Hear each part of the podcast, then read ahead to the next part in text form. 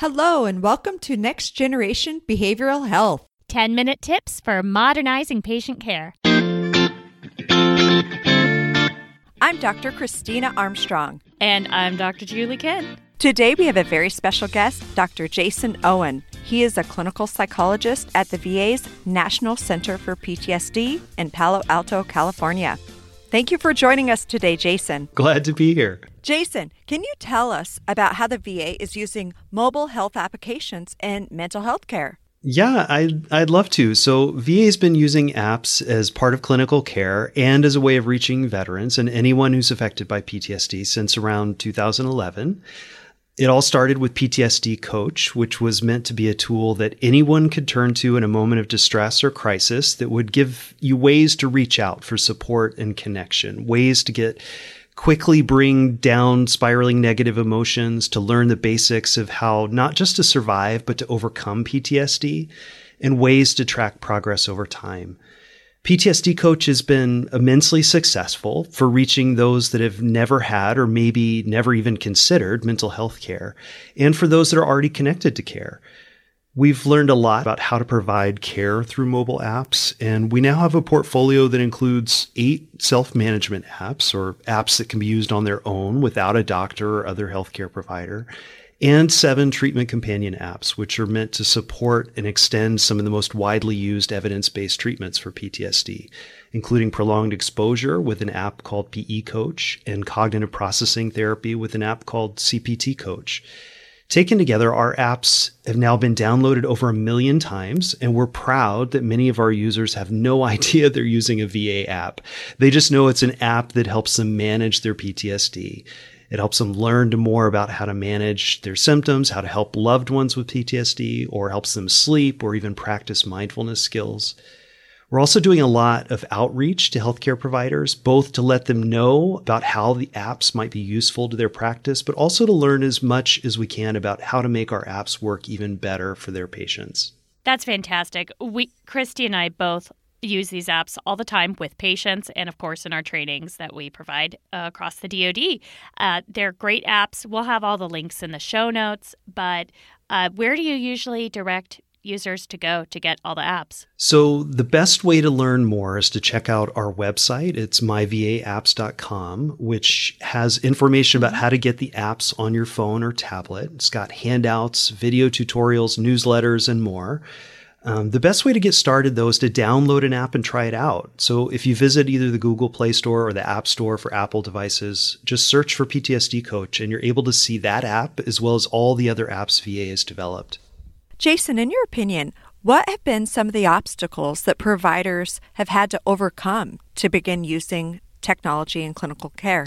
Well, I think time, you know, it takes a little bit of time to learn about an app, to figure out how to download it, to figure out how it works. And, you know, I think that's the biggest barrier. I think most of the time, once somebody actually gets it on their device and takes a look at it, they're pretty intuitive and it's pretty, you know, it doesn't take that much time to figure out how to, how you might be able to integrate this into your care. There's also a lot that's in each of these apps. You know, they're, they're kind of packed with tools and assessments and information information. And so providers sometimes just don't even know what all is available in the apps. And, and I think that's what's so great hmm. about the provider trainings that, that you guys do and that our team has been doing is that it, it gives us some time to really unpack all that and, and show providers what's available in the apps and how they can use them in their practice. And, and I think once they see that, people light up a little bit and, and they're pretty excited to think about how to try these with their patients. Another barrier is we try to get all of the apps available for both Apple devices and Android devices, but sometimes it takes a little time to catch up mm. on hmm. one platform or another. And so if you happen to be an Android user and an app is only available on an iPhone, then that's that's tough. Mm. But that's something we're trying to to get worked out. Yeah, that's a good point. One of the things in the training Christy leads is we like to have folks actually switch phones with others so that an Android yeah. user just tries out an iOS phone yeah. and vice versa. Yeah, I think that's great. And one of the nice things about our apps is, is, you know, I think if you learn one on one type of device, they look and feel very similar on the other device. And so it's not that difficult to transition or show a patient who has an Android device, if you have an iPhone or vice versa, how to use the app. Yeah, I agree. Your apps, especially, are very consistent across platform. So, Jason, any starting out advice you would give somebody if they were just starting to use apps in treatment? There are a lot of tools in here. And so I think if you can find one tool, it's, you know, relaxation is mm. one or mindfulness that you maybe use as part of your practice or part of as one component of an intervention that you do with your patients those are great ways to start because you can try a tool, you can mm-hmm. send it home with your patient, you can recommend it as homework, and then see whether that's something that they enjoy doing or not. That's great advice. Jason, so tell us what's next on the horizon for your team. Yeah. So, you know, there are a lot of exciting things going on. There are a lot of moving parts. We have a lot of great folks that are working on all of these products, and we're really excited about all that. I guess there are a few things I would highlight. One is that we just released a brand new version of our Mindfulness Coach app. It's out for Android now, and we think the iOS version is going to come out really pretty soon. And as you know, there's a lot of evidence coming out about the benefits of mindfulness for reducing stress, for helping with pain, even reducing symptoms of PTSD. Mindfulness Coach has been one of our most popular apps. And even though there are lots of great mindfulness products out there, what sets ours apart is it's completely mm. free. It doesn't require you to purchase anything to unlock any content. It's completely private. It doesn't share your information. It means we don't collect or share any personal information at all. It's a beautiful app that I hope people will check out. And what we want providers to know is that there's one really cool feature built into this app. So if you're a provider and you use specific relaxation or mindfulness exercises as part of your clinic or your program, for the first time, we have the ability to rapidly and easily load new exercises into the app. So you can give us a call, send us an email, let us know which exercises you'd like to include in the app, and then we can make those available for download to anyone who has that app on their device. So we think that's pretty cool. That's amazing. Yeah, we're excited to see how it works. We've had a lot of interest sure. from providers that just have, you know, their own way of doing things, and so it's nice to be right. able to have an app accommodate your specific practice. Another thing is that we have a number of new apps that are currently in production that we're really excited about. So there's a new update to the Family Coach app, which is meant to help family and friends cope with the stress of having a loved one with PTSD.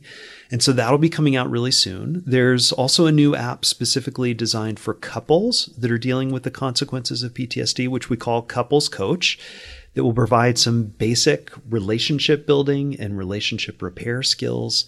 And it's meant to be used together with your partner. There's also MST Coach, which is designed to support the unique needs of veterans and service members who've experienced any type of military sexual trauma. We're also working on Insomnia Coach, which is a self management version of our popular CBTI Coach app. So, this app will bring some of the basic skills and sleep tracking capabilities from cognitive behavioral therapy for insomnia and make it available to a much broader audience so that you can hopefully get some of the benefits of that treatment, even if you're not working with a sleep specialist. Are you sick of people asking when you're going to make the Coach Coach app? The code, yeah, there are actually, you know, so there's a lot of, as I mentioned, there's a lot of stuff that's packed into the apps, and we have a lot of tools that are uh-huh. distributed uh-huh. a lot, across a lot of the apps. So that's something we definitely have in mind. We don't have immediate plans to build Coach Coach, but I like that idea. as silly as it sounds. The last thing I would mention is that we're working on making many of our apps capable of sending and receiving data. So oh, for wow. users who opt in to these kinds of features, we can more easily connect mm-hmm. them to their provider, which would allow providers to help them track their symptoms or to provide remote coaching. So these capabilities are really important to telehealth providers who work remotely with their patients, but also to researchers who want to better understand both how users are interacting with apps and whether they're benefiting. Thank you so much, Jason. Thanks for joining us today on Next Generation Behavioral Health. Please let us know what you thought about today's episode and if you have any questions for Dr. Jason Owen or the other experts at the VA. Check our show notes for the links that Jason mentioned and the email address to get in touch with him and his team. You can subscribe to our podcast on iTunes and Google Play. And thanks so much to those of you who've given us a rating. Next Generation Behavioral Health is produced by the Defense Health Agency.